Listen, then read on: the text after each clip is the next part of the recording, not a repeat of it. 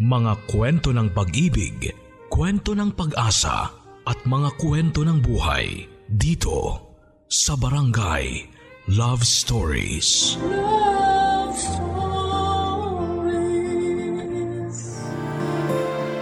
Kapag nagmahal tayo ng maling tao, nabubulag na tayo sa kung ano talaga ang tamang bagay na dapat nating gawin at piliin.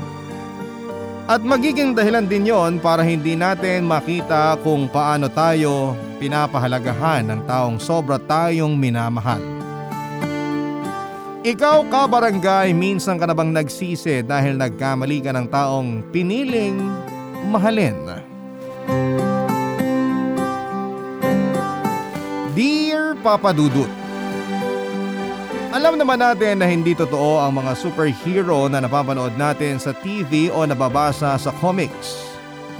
Pero pwede palang mangyari na may darating sa buhay mo at uh, mag-aala superhero na sasagipin ng puso mo mula sa paghihinagpis nito sa sakit.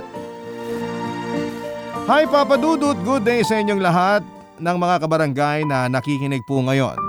Tawagin niyo na lamang po ako sa pangalang Jean, 27 years old, taga Bulacan at nagtatrabaho sa isang hair salon and spa. Matagal na rin po akong tagapakinig ng inyong programa na Barangay Love Stories. Ang totoo ay dito ko lang din sa hair spa and salon kung saan ako nagtatrabaho na discover ang inyong programa. Dahil pagpatak ng alas 12 ng tanghali ay bukas na ang aming radyo at nakatutok na kami sa inyo. At hindi ko naisip na darating ang oras na pwedeng kwento ko naman ng buhay ko ang marinig kong umere sa inyong programa Papa Dudut. Lumaki ako sa isang relihiyosong pamilya. Dalawa kaming magkapatid at tatlong beses sa isang linggo kung magsimba kami kasama ang mga magulang ko. At dito ko lang din talaga aaminin sa sulat ko na minsan sa buhay ko noon ay hinihiling ko na iba na lang ang relihiyon na kinalakhan ko. Hindi na sana yung relihiyon namin ang pamilya ko na sobrang boring. Gusto ko na nga talaga noon na magpa-convert ng ibang relihiyon. Kaya lang eh sigurado naman ako na itatakwil ako ng mga magulang ko. Kaya naman kahit bored na bored na ako sa religion namin ay wala naman akong ibang magawa kundi ang makisama na lamang. Lalo na kapag may event ang mga churchmate namin na kinakailangan eh nandun po talaga kami papadudot.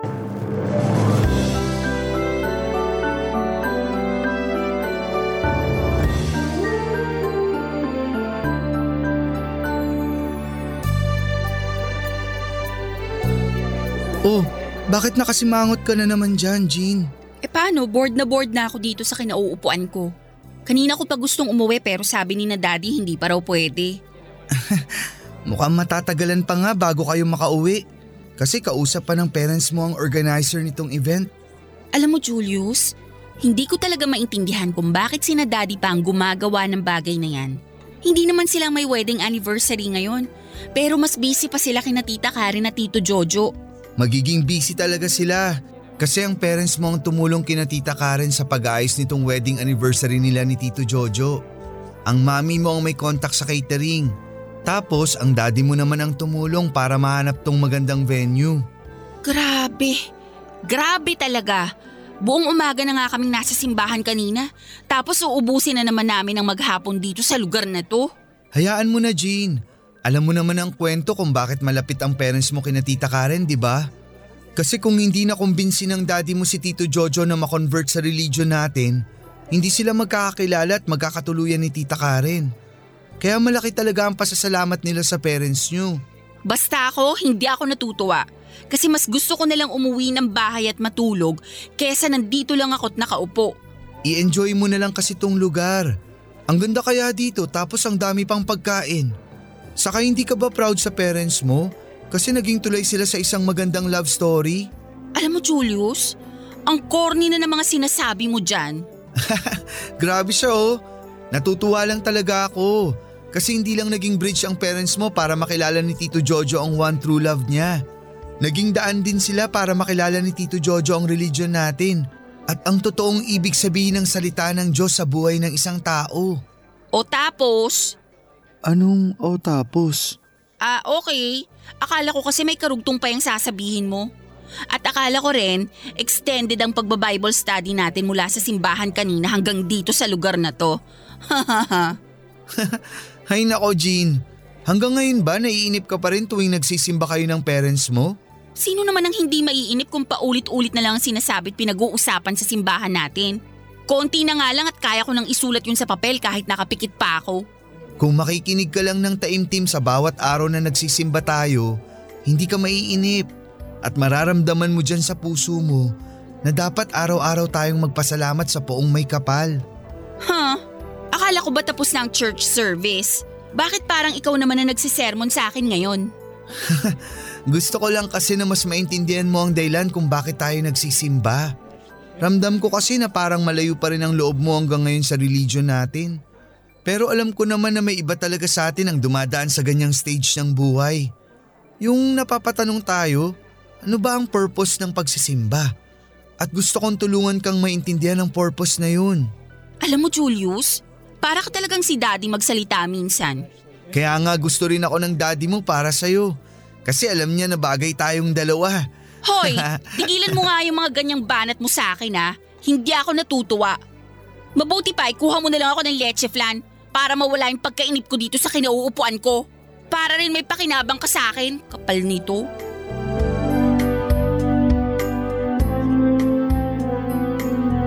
Papadudot kaibigan, kababata, schoolmate sa college at uh, churchmate ko si Julius. Matagal ko na siyang kilala talaga at matagal ko na ring alam na may gusto siya sa akin. Pati nga mga magulang ko ay gusto rin siya para sa akin at pinayagan pa talaga siyang manligaw noong nasa third year college na kami. Ang sabi kasi ni daddy ay gusto raw nila ni mami ng isang tao na makapagbubukas ng isipan ko tungkol sa simbahan namin. Alam kasi nila na medyo pasaway talaga ako at malayo ang loob ko sa relihiyon namin. At naniniwala sila na matutulungan ako ni Julius na maging bukas ang isipan ko sa totoong ibig sabihin ng salita ng Diyos na palaging pinag-uusapan sa simbahan namin. Anak kasi ng ministro si Julius at isa yon sa mga dahilan kung bakit malapit din siya sa mga magulang ko. Pero papadudot isa rin yon sa mga dahilan kung bakit ayoko sa kanya. Para kasing ang boring niyang tao. Wala akong thrill o excitement na nararamdaman sa tuwing kasama ko siya. Walang kilig factor kaya naman sa tuwing magpapakyut sa akin si Julius, magtataray na lang ang ah, ginagawa ko papadudot.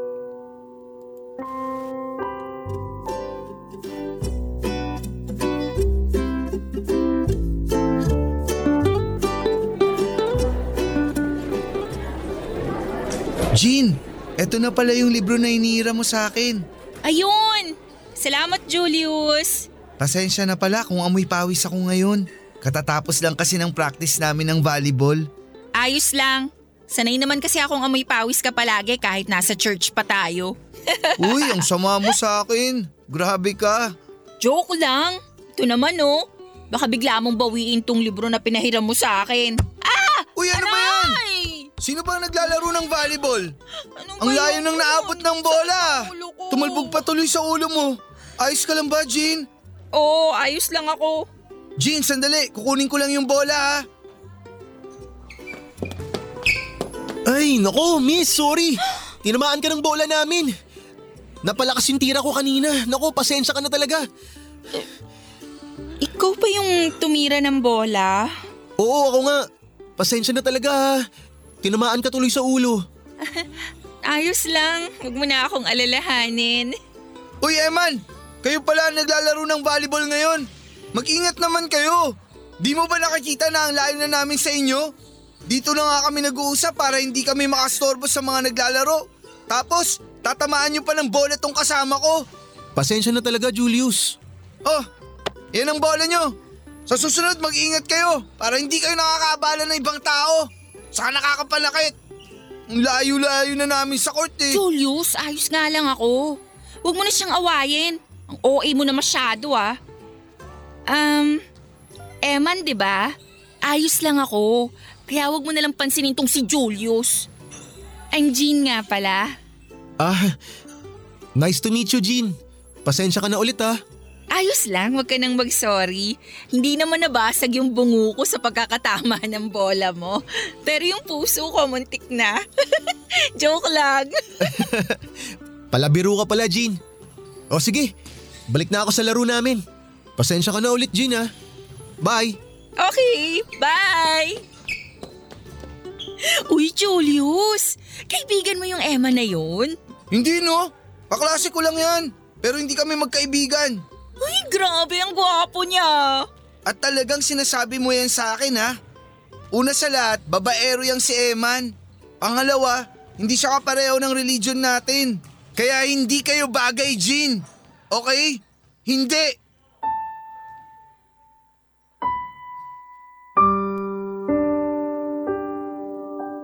Wala na akong pakialam pa kung nasasaktan man ang feelings noon ni Julius dahil sa kilig na nararamdaman ko para kay Eman. Ang gwapo naman kasi talaga ni Eman papadudot. Matangkad siya, maganda ang build ng mga muscle niya at ah, malambing pa ang kanyang boses. Dagdag pa na singkitin ang kanyang mga mata na gustong gusto ko talaga sa isang lalaki. Kaya nga naisip ko pa noon papadudot na si Julius na nga yata ang para sa akin. Noon naman ay naiinis pa ako kay ah, Julius kasi medyo inaaway pa niya si Eman. May itsura rin naman si Julius kahit papaano papadudot. Mukhang tao siya na hindi masyadong kagwapuhan. Hindi naman kasi siya masyadong mahiling mag-ayos ng kanyang sarili, matangkad din naman siya pero may kapayatan. Medyo makapal din ang buhok niya na hindi niya man lang pinagkakaabalahan na lagyan ng gel. Pero masasabi ko na matalino siya at mabait na rin. Noong naging magkaklase kami sa elementary at high school ay palagi siyang nasa top 5 at may mga oras pa nga noon papadudot na pinapakopya niya ako sa mga test namin. Kaya naging magkaibigan din talaga kami. At dahil kilala siya sa church namin bilang mabait na anak ng pastor ay nagustuhan talaga siya ni na daddy para sa akin. Ako lang talaga ang walang gusto sa kanya Lalo na nang makilala ko nga itong si Eman. Dahil unang kita ko pa lamang sa gwapong mukha ni Eman, ramdam ko na kaagad na gusto ko nang ibigay ang lahat ng first ko sa kanya pagdating sa pakikipagrelasyon papadudot. Barangay Love Stories. Barangay Love Stories. Papadudot hindi ko alam kung sobrang obvious ba talaga na nagkagusto ka agad ako kay Eman noong unang beses pa lamang na nakilala ko siya. May isang beses kasi noon na habang kumakain ako ng mag-isa sa kantinang University College namin ay nilapitan niya ako. At tinanong kung okay lang daw ba na makishare sa akin ng table.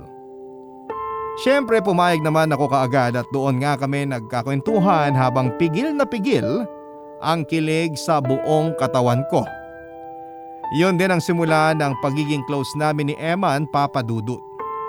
Inad niya kasi ako sa Facebook at palagi kaming magka-video call. Hindi nagtagal ay pinagtapat niya sa akin na gusto niya ako at liligawan niya raw ako. At kung iniisip niyo na sinagot ko kaagad siya, syempre hindi pa dahil marunong naman akong magpakipot kahit konti. Kahit sobrang crush ko talaga siya noon eh gusto ko pa rin na mas makilala ko siya bago ko ibigay sa kanya ang matamis kong oo Papa Dudut.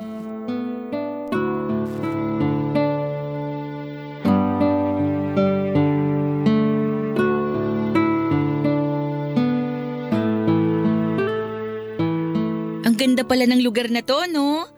Ang relaxing, saka ang sarap ng milk tea nila dito. Sana nga wag nadayuin to ng ibang mga estudyante para hindi masyado maraming tao. Sa bagay, medyo malayo na kasi to sa university natin, kaya hindi to masyadong sasadyain ng mga estudyante sa school natin. Tsaka sana hindi agad magsara tong lugar na to. Kahit na konti lang palagi yung customer nila. Masarap kasi talaga yung timpla nila ng milk tea dito eh. Tsaka yung pancake nila masarap din. E di palagi tayong tumambay dito para palagi rin silang may customer at hindi ka agad to magsara. Maganda yung naisip mo, Jean. Ano ba yan? Akala ko naman sasabihin mo na ako yung maganda. Hindi ko naman na kailangan sabihin yun kasi palagi kang maganda sa paningin ko. Bolero! Pero Eman, may tanong ako. Ano yun? Paano kapag sinagot na kita at girlfriend mo na ako? Eh di syempre, ako na ang magiging pinakamasayang lalaki sa buong mundo. Talaga? Oo. Sinabi ko naman sa'yo na seryoso talaga ako sa panliligaw ko, di ba? Maniwala ka o hindi, ngayon lang ako nagseryoso sa isang babae. Sa'yo lang talaga, Jean. Ah, ibig sabihin, gagawin mo ang lahat ng gusto ko? Siyempre naman. Mahal kita eh. Kahit na magpa-convert ka ng religion kapag boyfriend na kita? Ha? Eh kasi Eman, di ba sabi ko sa'yo na medyo mahigpit ang mga magulang ko? Kaya nga hindi pa kita pinapakilala sa kanila na manliligaw ko hanggang ngayon eh. Kasi alam ko na hindi sila papayag na maging boyfriend kita. Kasi nga magkaiba tayo ng religion. So ang tanong ko talaga, ready ka ba na magpa-convert sa religion namin kapag naging tayo na? Um, ano, ah, hindi mo pa naman ako sinasagot, di ba? Ibig sabihin, hindi pa oras para pag-usapan natin ang bagay na yan. eh what if nga maging tayo na? O kunwari na lang na magpapakasal na tayo, hindi naman tayo pwedeng magpakasal na magkaibang religion natin, di ba? Kaya paano yun? Anong paano yun? Paano tayong dalawa? At saka paano sa future kung magkaiba tayo ng simbahan na pinupuntahan para dasalan? Alam mo, Jean, masyado ka nang seryoso sa mga tanong mo. Basta, darating din naman yung araw na kailangan natin pag-usapan ng bagay na yan. Pero sa ngayon, enjoy na muna natin ang bawat oras na magkasama tayo. Na walang kahit anong seryosong bagay na pinag-uusapan. Para masaya lang. Sa'yo na rin naman ang galing na boring yung religion nyo, di ba? Kaya ang mabuti pa, wag na lang natin pag-usapan yung mga boring na bagay. Pag-usapan natin yung tungkol sa atin para mas nakakakilig. Di ba?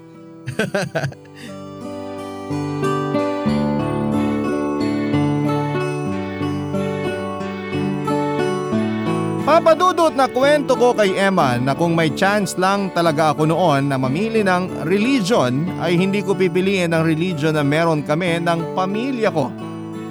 Oo minsang sumagi sa isipan ko noon na magpa-convert sa ibang relihiyon pero hindi ko yon ginawa at pinag-aralan ko rin kasi ang ibang relihiyon na alam ko at ewan ko ba pakiramdam ko kapag nasa loob ako ng simbahan namin ay nagiging malapit ako sa Diyos. Ang hindi ako sigurado kung mararamdaman ko pa ba yon sa oras na magpa-convert na ako at pumasok sa ibang simbahan. Noong mga panahon na yon ay lumalalim na rin talaga ang pagtingin at nararamdaman ko para kay Eman Papa Dudut. Kaya nga curious talaga akong malaman kung handa ba siya na magpa-convert sa religion namin. Pero tama naman siya sa mga sinabi niya na masyado pang maaga para pag-usapan ang tungkol sa bagay na yon. Kaya hindi ko na muna ulit siya kinulit tungkol doon at hinayaan ko na lamang na ibang pag-usapan namin kapag magkasama kaming dalawa hanggang sa sagutin ko na nga si Eman Papadudut. Alam ko na hindi magugustuhan ng mga magulang ko si Eman para sa akin kasi magkaiba kami ng relihiyon. Kaya nga hindi ko siya pinakilala sa kanila at yon din ang dahilan kung bakit nilihim ko na lamang ang relasyon naming dalawa papadudot.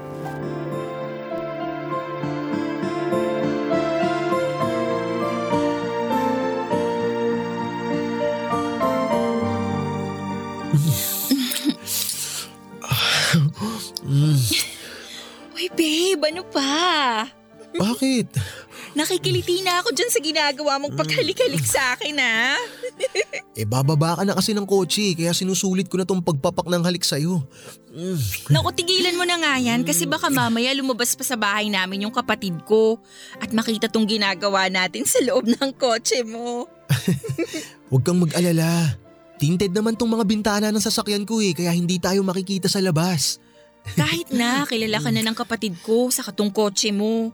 Kaya kapag nagtagal pa tayo dito sa tapat ng bahay namin, alam na kaagad noon na naghaharutan tayo dito sa loob. Babe, hindi harutan tong ginagawa natin. Ang tawag dito, pagmamahalan. Ang dami mong alam. Naku sige na, bababa na ako. Kasi baka pauwi na rin sina daddy galing dun sa reunion na pinuntahan nila ni mami. Dapat hindi nila mahalata na kakauwi ko lang ng bahay namin. Kiss mo muna ako. Sus, humirit pa tong boyfriend ko. Sige na nga, eto wo. Mm. I love you babe. Baba na ako ha. Sige babe, I love you too. Bye! Ingat ka. Bye!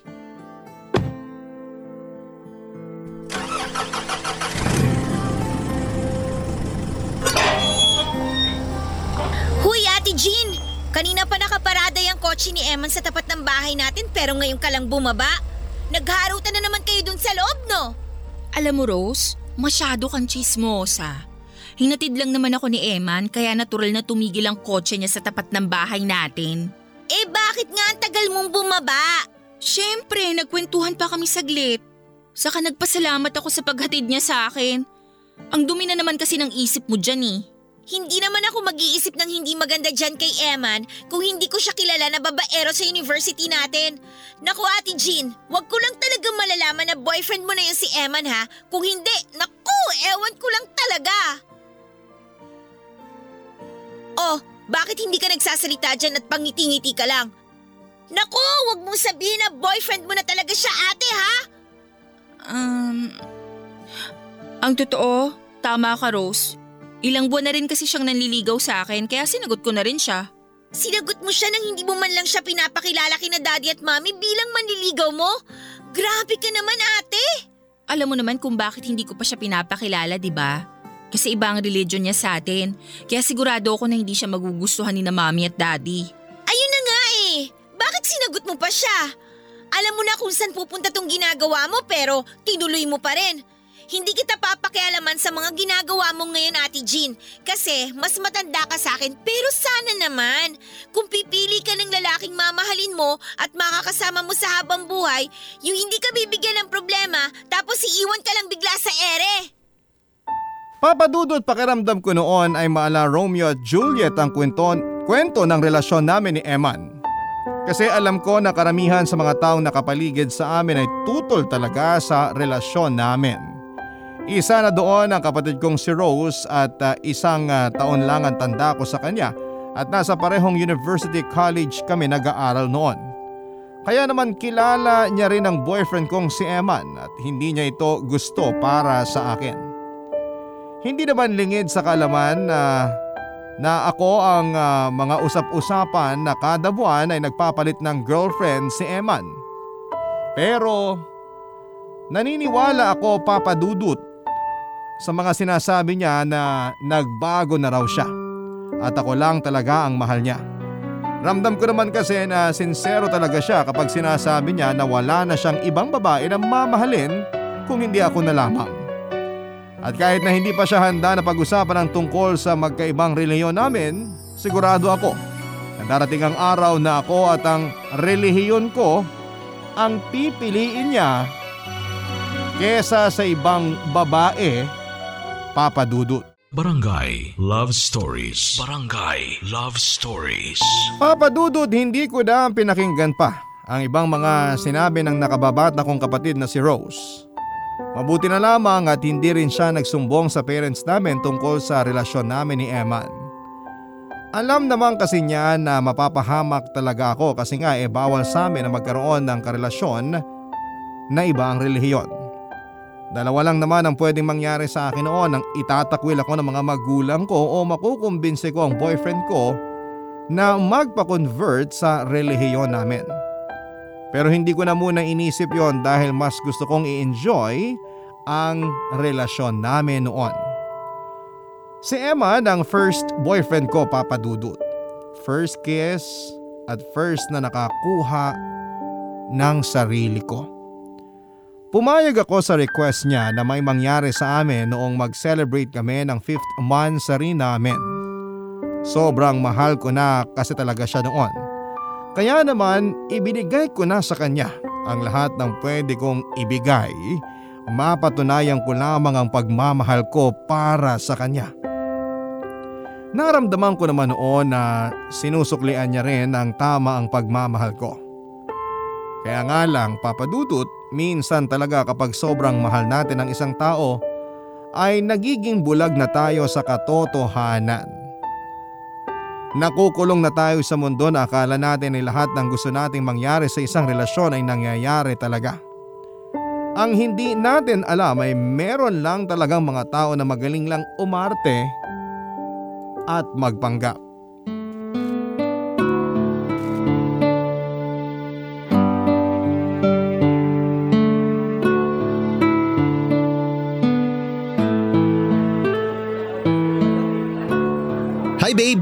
Kanina ka pa? Hindi naman. Um, may five minutes pa lang ako dito sa fast food. Buti pala hindi ka masyado naghintay. In-extend kasi ng prof ko yung klase namin kanina, kaya hindi ka agad ako nakaalis ng school. Ayos lang, wag mo nang isipin yun. Bakit ka nga pala biglang nakipagkita sa akin ngayong tanghali? Akala ko mamayang hapon pa tayo magkikita. Kasi di ba, napag-usapan natin na ihahatid kita mamaya sa inyo. May gusto kasi sana akong sabihin sa'yo, babe. Ano ba yun? Eman, gaano mo ba ako kamahal? Ha? Tinatanong kita kung gaano mo ako kamahal. Ah, mahal na mahal. Ganun. Hindi naman kasi nasusukat ang totoong pagmamahal, di ba? Kaya mahirap yun ipaliwanag. Pero siguro, kaya mo naman nasagutin kapag tinanong kita kung okay na ba sa'yo na magpa-convert sa religion namin. Jean, di ba sabi ko sa'yo, wag na muna natin pag-usapan ng tungkol sa bagay na yan. Marami pang pwedeng mangyari, kaya dapat hindi muna natin iniisip yung tungkol sa… Buntis ako. Ano? Ano ba, Eman? Kailangan ba talagang inuulit ko pa lahat ng sinasabi ko? Eh, nakakagulat naman kasi yung sinabi mo eh. Hindi ba ako pwedeng magulat kahit sandali lang? Okay, so ngayon tapos ka ng magulat? O gusto mo pang ulitin ko na naman yung sinabi ko kanina? O sige, uulitin ko na lang para mas malinaw sa'yo. Buntis ako, Eman. At syempre, ikaw ang ama nitong dinadala ko. Siguro naman ngayon mas naiintindihan mo na. Ay, O ano, Eman? Tatahimik ka na naman dyan? Hindi ka na naman magsasalita? Palagi ka na lang ganyan kapag nag-uusap tayo ng seryoso. Eman, hindi pwedeng dinadaan mo lang lahat sa… ang dami mo namang sinasabi, eh. Pwede ba hayaan mo muna ako mag-isip? Talak ka ng talak dyan eh. Nakakairita, alam mo ba yon? Kaya pwede ba manahimik ka muna? Sorry! Kasi nag-aalala lang naman ako sa sitwasyon natin ngayon, lalo na sa batang dinadala ko. Hindi to pwedeng malaman ni na daddy kasi sigurado ako na pipilitin nilang magpakasal tayong dalawa. Kaya lang hindi naman tayo pwedeng magpakasal kung magkaiba tayo ng religion. Eh di palaglag mo yung batang nasa tiyan mo. Ano? Jean, sa'yo na nang galing. Napipilitin tayo ng mga magulang mo na magpakasal kapag nalaman nila na buntis ka. Ang kaso, hindi pa ako handa. At mas lalong ayokong magpa-convert sa religion nyo. So nung una pa lang, ayaw mo na talaga sa religion namin? Eh bakit hindi mo kaagad sinabi sa akin? Hindi yung ang dami mo pang paligoy-ligoy para lang hindi natin pag-usapan ng tungkol doon. Eh hindi naman kasi madaling sabihin sa'yo na ayoko talaga sa religion nyo eh. Kaya iniiwasan ko na lang na pag-usapan natin yun. Tsaka Jean, tinan mo nga yung sarili mo. Hindi ka pa rin naman handa na maging nanay eh. Kaya gawin mo na lang yung suggestion ko. Huwag mo nang ituloy yung pagbubuntis sa batang yan. Ipalaglag mo na. Naririnig mo ba yung sinasabi mo? Gusto mong patayin ko yung batang dinadala ko ngayon? Gusto mong ipalaglag yung anak nating dalawa? Eh kasi nga pareho tayong hindi pa handa. Bobo ka ba? Bagal mo umintindi ah. Tsaka kapag nalaman ng parents ko na nakabuntis ako, siguradong patitigilin nila ako sa pag-aaral. Ang masama pa doon, baka palayasin nila ako sa bahay namin. Kaya mas mabuti pa, ipa... Ang kapal Ray! din ng mukha mo, Eman! Pagkatapos mo kong kulitin na may mangyari sa ating dalawa, bigla mo na lang akong uutusan na ipalaglag tong bata. Ano to? Parang kuto lang na pwede mong tirisin para mamatay ka agad? Bata to, Eman! Dugo at laman nating dalawang batang nabuo dito sa tiyan ko. Pero sige, ayaw mong panagutan to? Pues hindi kita pipilitin. Basta itong tandaan mo, kahit kailan, hindi hindi kita ipapakilalang tatay dito sa magiging anak ko. Papadudot hindi ako makapaniwala sa mga sinabi sa akin ni Emma na ipalaglag ko na lang daw ang anak namin na nasa sinapupunan ko pa noon. Ramdam ko naman na hindi niya rin gugustuhin talaga na magpa-convert sa religion namin. Pero sana man lang ay narinig ko mula sa kanya na handa niyang panagutan ang pinagbubuntis ko. Pero hindi po yon ang nangyari. At doon ko naisip na sobrang pinagsisihan ko na nga na siya ang pinili kong lalaki na mahalin at pagbigyan ng sarili ko. Sobrang gulong-gulo na ng isip ko noon papadudot. Tuluyan na kasi ako nakipag-break kay Emma at aaminin ko na pinagsisihan ko yon noong una. Naisip ko na baka nabigla lang si Eman kaya nasabi niya mga bagay na yon. Kaya lang mula nang tapusin ko na ang relasyon naming dalawa ay hindi ko na rin naramdaman ang presensya niya. Nauna pa nga siya na blinak ako sa mga social media accounts. Sobrang kapal talaga ng mukha niya na gawin ang bagay na yon. Kaya mas lalo akong nagkaproblema dahil hindi ko alam kung paano ko sasabihin sa mga magulang ko ang katotohanan. Na nabuntis ako ng isang duwag na lalaki na hindi ako handang panagutan papadudot.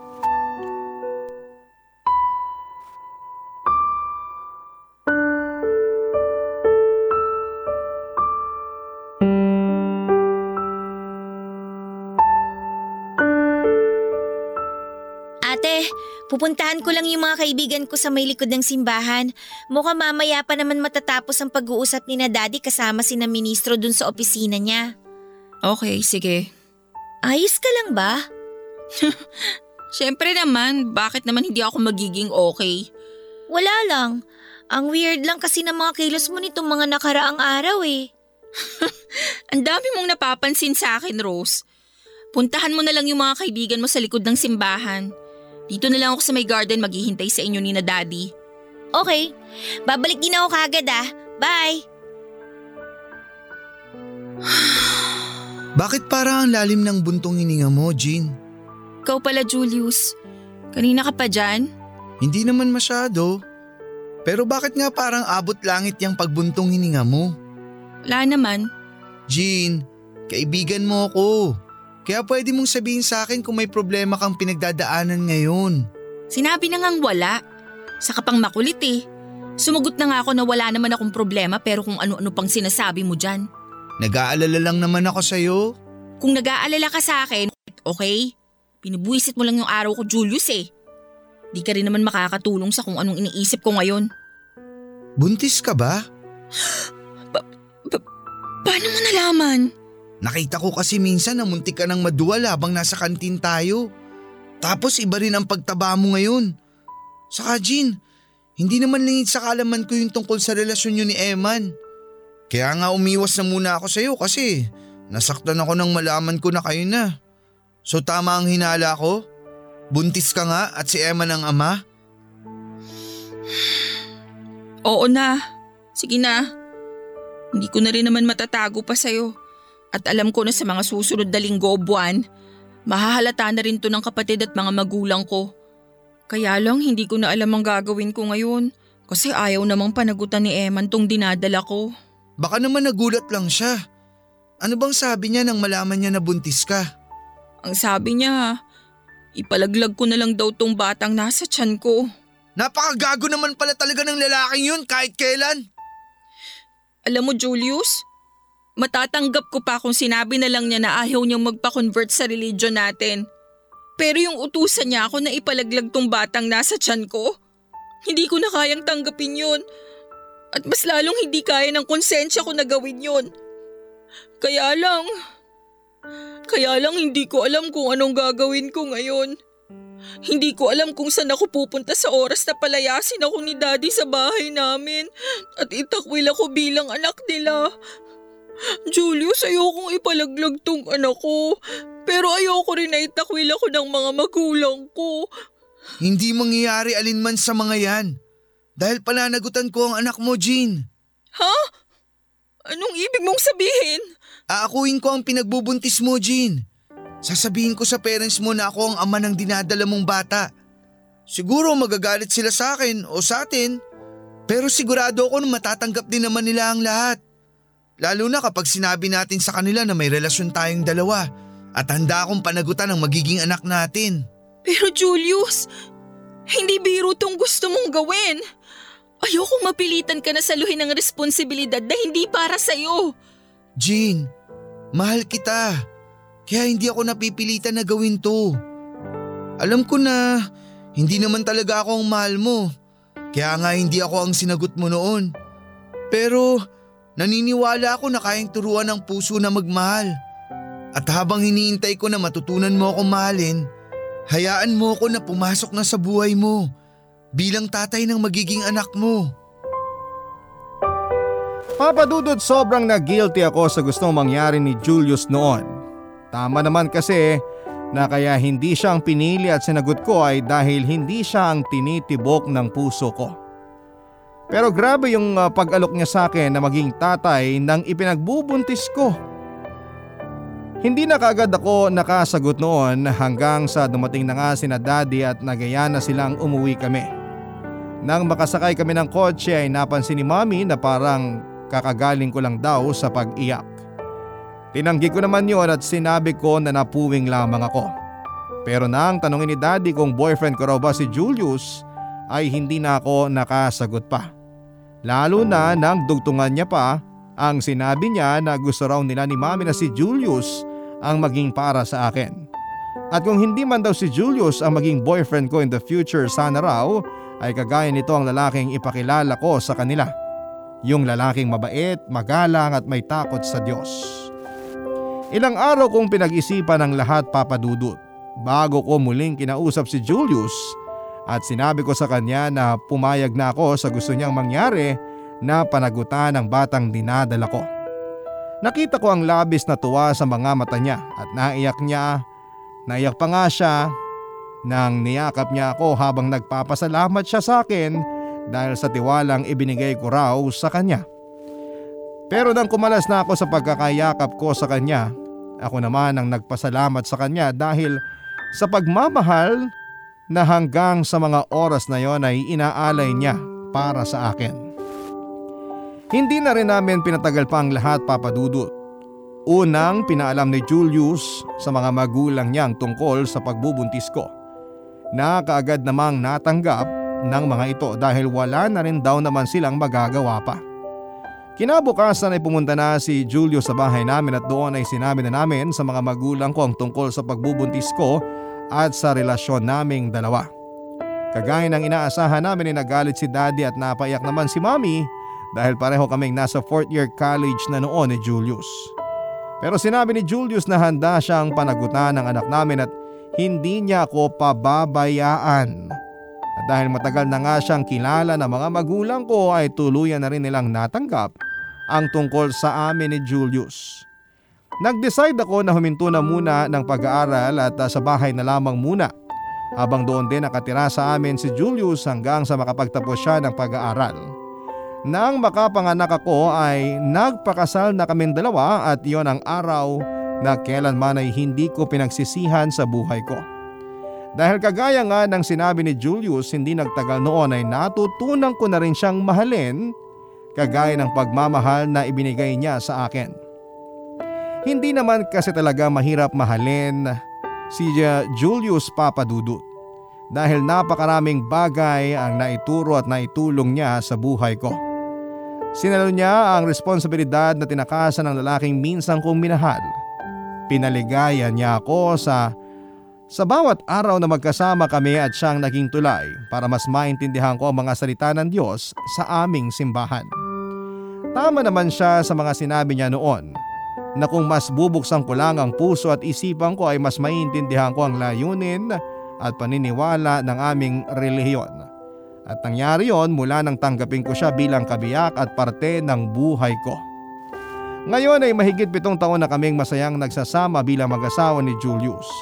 At tatlo na rin ang aming mga anak. Hindi na namin pinagtapat pa sa mga magulang o kapatid ko ang tungkol sa anak ko kay Eman. Wala na rin ako naging balita pa mula kay Eman pero ang sabi ni Julius, handa naman siyang ipakilala ito sa panganay ko bilang tunay nitong tatay kung sakali man na magbalik ito. Dahil hindi namin mababago ang katotohanan na si Emma ng tunay na ama ng panganay kong anak na itinuring na tunay na anak ng asawa ko. Basta sa ngayon daw, siya lang muna ang kikilalanin na tatay ng lahat ng mga anak namin. Ganon kabait ang asawa ko at ganon ako kaswerte sa kanya. Dahil siya ang taong sumagip sa akin mula sa Mabigat na pangyayari sa buhay ko at sa pagkabulag ko sa totoong layunin ng aming simbahan. Dito ko na rin po tinatapos papadudod ang sulat ko na sana ay maging inspirasyon din sa mga kabarangay natin na nakikinig sa aking kwento ngayon. Ang inyong forever kapuso at kabarangay, Jean. Mga kwento ng pag-ibig, kwento ng pag-asa at mga kwento ng buhay dito sa Barangay Love Stories. Love Stories.